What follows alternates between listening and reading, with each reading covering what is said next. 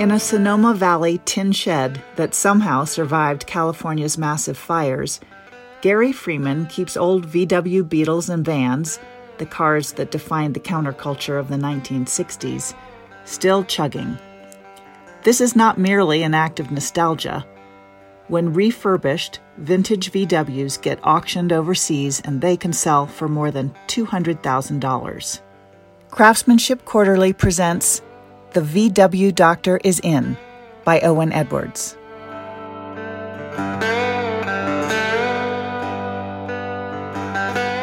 In nineteen oh nine, as Model Ts rolled off Henry Ford's revolutionary assembly lines, the great man told his sales force, "Any customer can have a car painted any color that he wants so long as it is black." In a similar sense, Gary Freeman, in his small, always busy auto shop in Sonoma, California, will repair and reanimate any car of any color so long as it's a vintage Volkswagen. I have bicycled past the two-bay garage of Sonoma Volkswagen almost every day for more than a decade.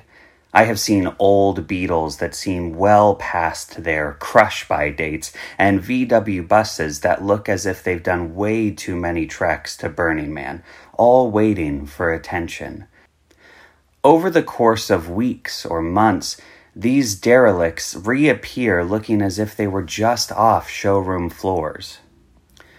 Gary Freeman's long intimacy with Volkswagens began in the early nineteen seventies, when he was taking pre-med courses at the University of California, Santa Cruz, and bought a Beetle because, he says, it held its value longer than American cars. "I bought the car for two thousand, and ten years later it was still worth two thousand, he says. His thoughts about the future, however, did not encompass a medical career.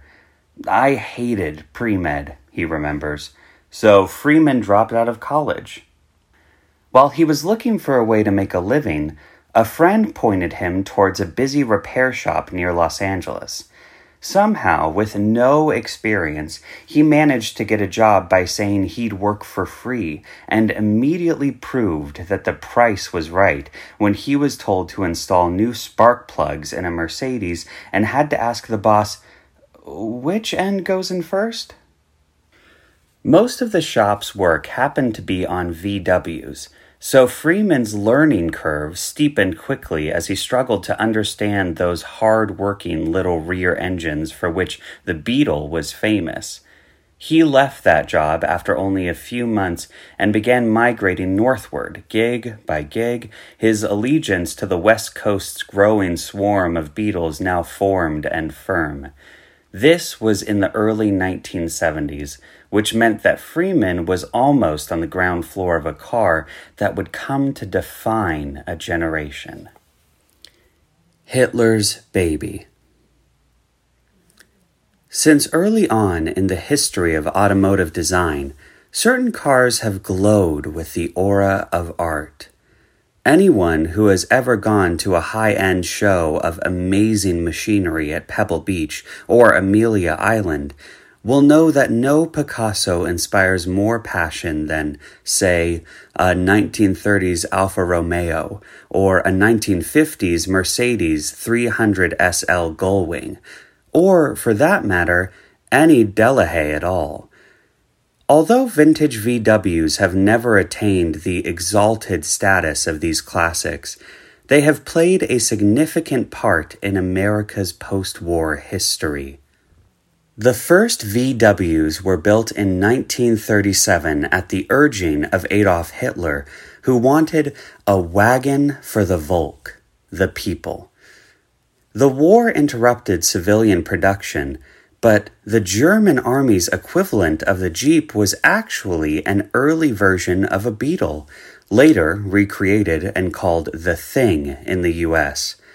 The civilian car, saved from oblivion by an enlightened British officer for use by the Allies' occupying troops, didn't arrive in the States until nineteen forty-nine, when a grand total of two Beetles were sold. But the lonely pair predicted trouble ahead for Detroit's giant gas guzzlers. In Barry Levinson's nineteen eighty-seven film, Tin Men, the director sets his story in the late nineteen fifties, the golden age of the tailfin. His aggressive metal siding salesmen all drive Cadillacs, but their business is dying because of a congressional investigation, and every now and then a cheeky little V W bug zips across the screen, an omen. By the time the movie showed up in theaters, Beatles and their camper siblings were all over the place, propelled by a famous Doyle Dane Bernbach ad, Think Small, that Advertising Age magazine has called the greatest advertisement of the twentieth century. At the car's zenith in nineteen seventy-one, one point three million rolled off V W's assembly lines. By two thousand three, when the very last Beetle, now preserved in the aspic of the Volkswagen Museum, was produced in Puebla, Mexico, well over twenty million of the plucky bugs had come and sometimes gone. I've been obsessed with motorized methods of propulsion since the years just after World War Two, when my father let me ride into town on the running board of the family's hulking LaSalle at the age of seven. I was one of those annoying kids who could name every make and model of American car, and later, when I got interested in sports cars, which I later raced as an amateur, with more exotic European machinery. My own intimacy with Volkswagens began soon after I got out of the military, around the same age as Freeman's first encounters. After owning a string of M Gs, fun cars to drive but a veritable battle of Britain to fix, I opted for dependability and bought a new moss green Beetle convertible and drove it contentedly for several years. The Beetle had a personality that took some getting used to. There was no fuel gauge, for instance, only a lever near the accelerator pedal that opened a reserve gas tank, giving one an anxious twenty-five extra miles or so. Driving from New York to see my parents in Florida required, back then, crossing some empty stretches of Georgia where gas stations were sporadic, and having to switch to reserve was not reassuring. V W's of that vintage were also infamous for lacking power. Their rear engines developed around forty horsepower, maybe an eighth of the oomph produced by American muscle cars of the day.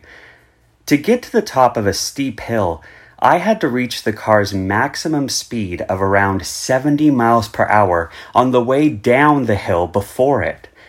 By the time I reached the crest, I'd be lucky if the little bug would be managing thirty miles per hour.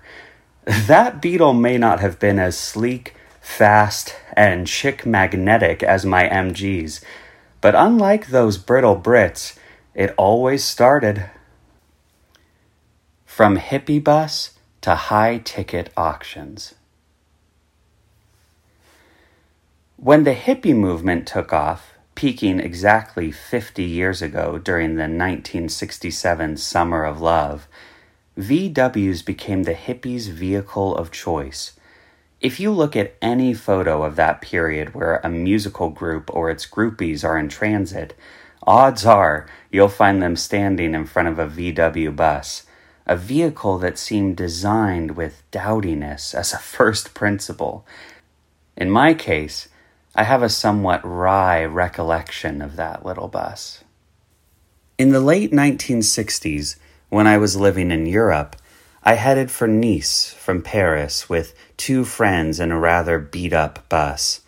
While driving into a village, we stopped at a bridge to ask some locals about restaurants, but they took offense at our poor French and brusquely waved us on. On our return, when we saw the locals still chatting, we decided to reciprocate. The two of us, not driving, dove under a blanket in the bus's roomy back end. Three men arrived, only one man left. To this day, I imagine children in that village being terrified by stories of the two American ghosts still hiding somewhere up in the woods. Freeman may not fix up vintage Alfas and Ferraris, but he still deserves credit as a kind of art restorer, since at auction, some old V Ws can take on an old master's luster at auction. Especially valued in the sun-loving model known as the twenty-three window bus. In two thousand fourteen, one of these glamorously glazed critters went for two hundred thirty-five thousand dollars at a German auction.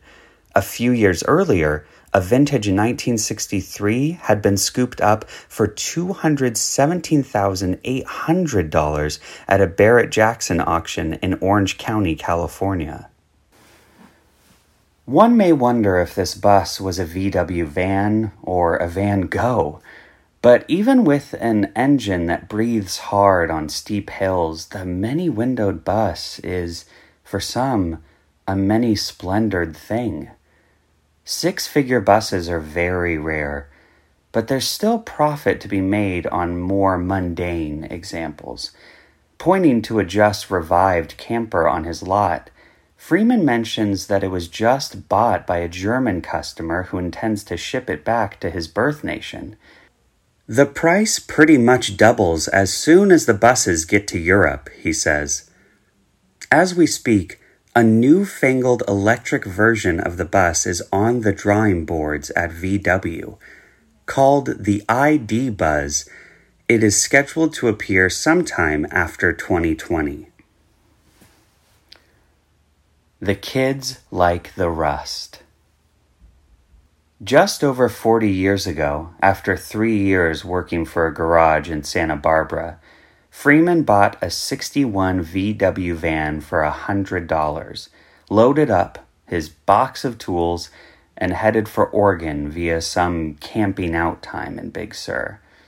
Stopping for gas in Sonoma, fifty miles north of San Francisco, he noticed a repair garage with several Beetles in line for service and immediately knew he didn't have to get back on the road. In a failing chinchilla farm just south of town, the farmer has converted a large barn into live-slash-workspaces, and Freeman moved in among the chinchillas to begin working on the motherlode of V Ws in the area. Two years later, he moved his operation thirty minutes north to the village of Glen Ellen, where he has been ever since, in a corrugated tin shed stacked floor to ceiling with enough spare parts to bring new life to V Ws languishing in garages and backyards all over Northern California.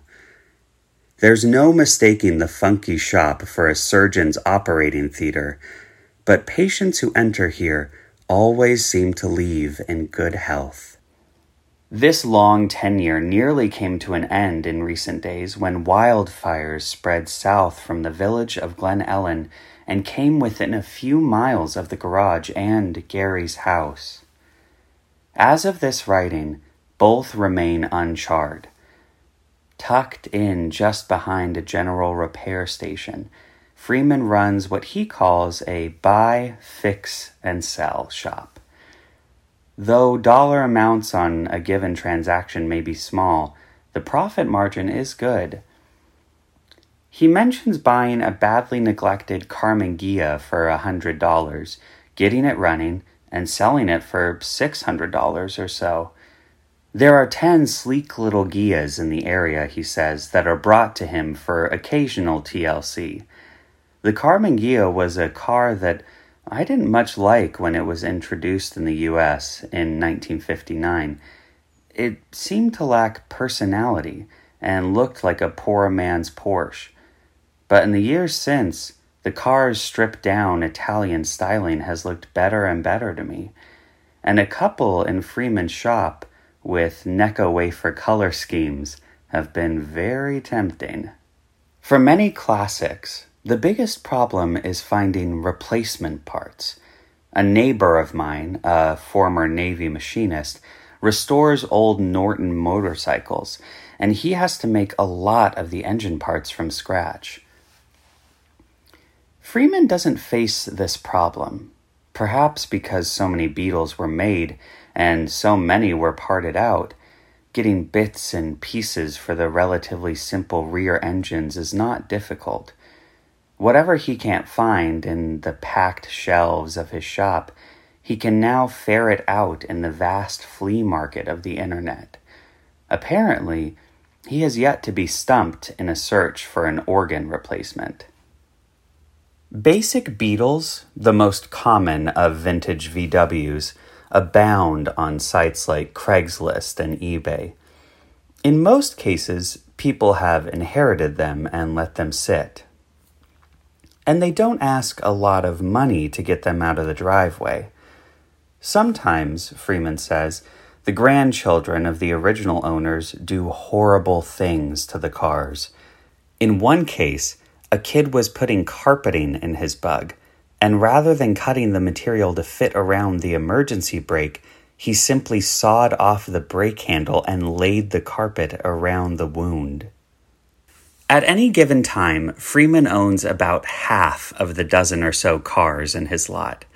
When I asked him what he drives, a nearby mechanic piped up, "The one with the most gas in the tank." Though he contracts out the body and paintwork, Freeman can make the most decrepit machine into what he calls a daily driver. Fully renovated, an old Beetle can sell for at least fifteen thousand dollars. Pointing to a two-tone, blue and rust, early nineteen seventies bug parked next to his shop, Freeman says there are times when he renews the engine and electrical system, but leaves the paint alone. "I'm driving this one up to the Sacramento swap meet in a couple weeks as is. A lot of first-time drivers just clear-coat a car like this. I get the motors going, but the kids like the rust." Looking at the lineup of future work at Sonoma V W, it seems likely that the Beetles and buses of earlier days may live on, and then live on some more. What was once an odd little car with the engine at the wrong end is now an Art Deco treasure. There is such affection for the bug that V W was finally moved to bring out a retro version in nineteen ninety-seven, with a larger motor now in the front end. At the time, I was a car columnist for G Q, so I was given one of the first new bugs in California to test drive. I wrote then that when going down the street in one of those retro models, the enthusiasm was so spontaneous that it was like walking a giant puppy. The new Beetles, now longer and slightly sleeker, are still at V W dealers, waiting to be driven off. But if you believe in authenticity, with the expert help of Gary Freeman, you can sport around in a fully alive original, with rust or without.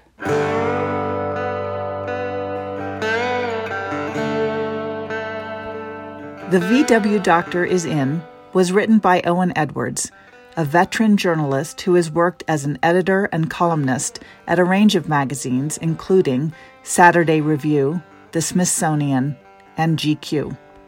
The story was read by Goran Norquist, an actor and student in the Master of Fine Arts program at San Francisco's American Conservatory Theater.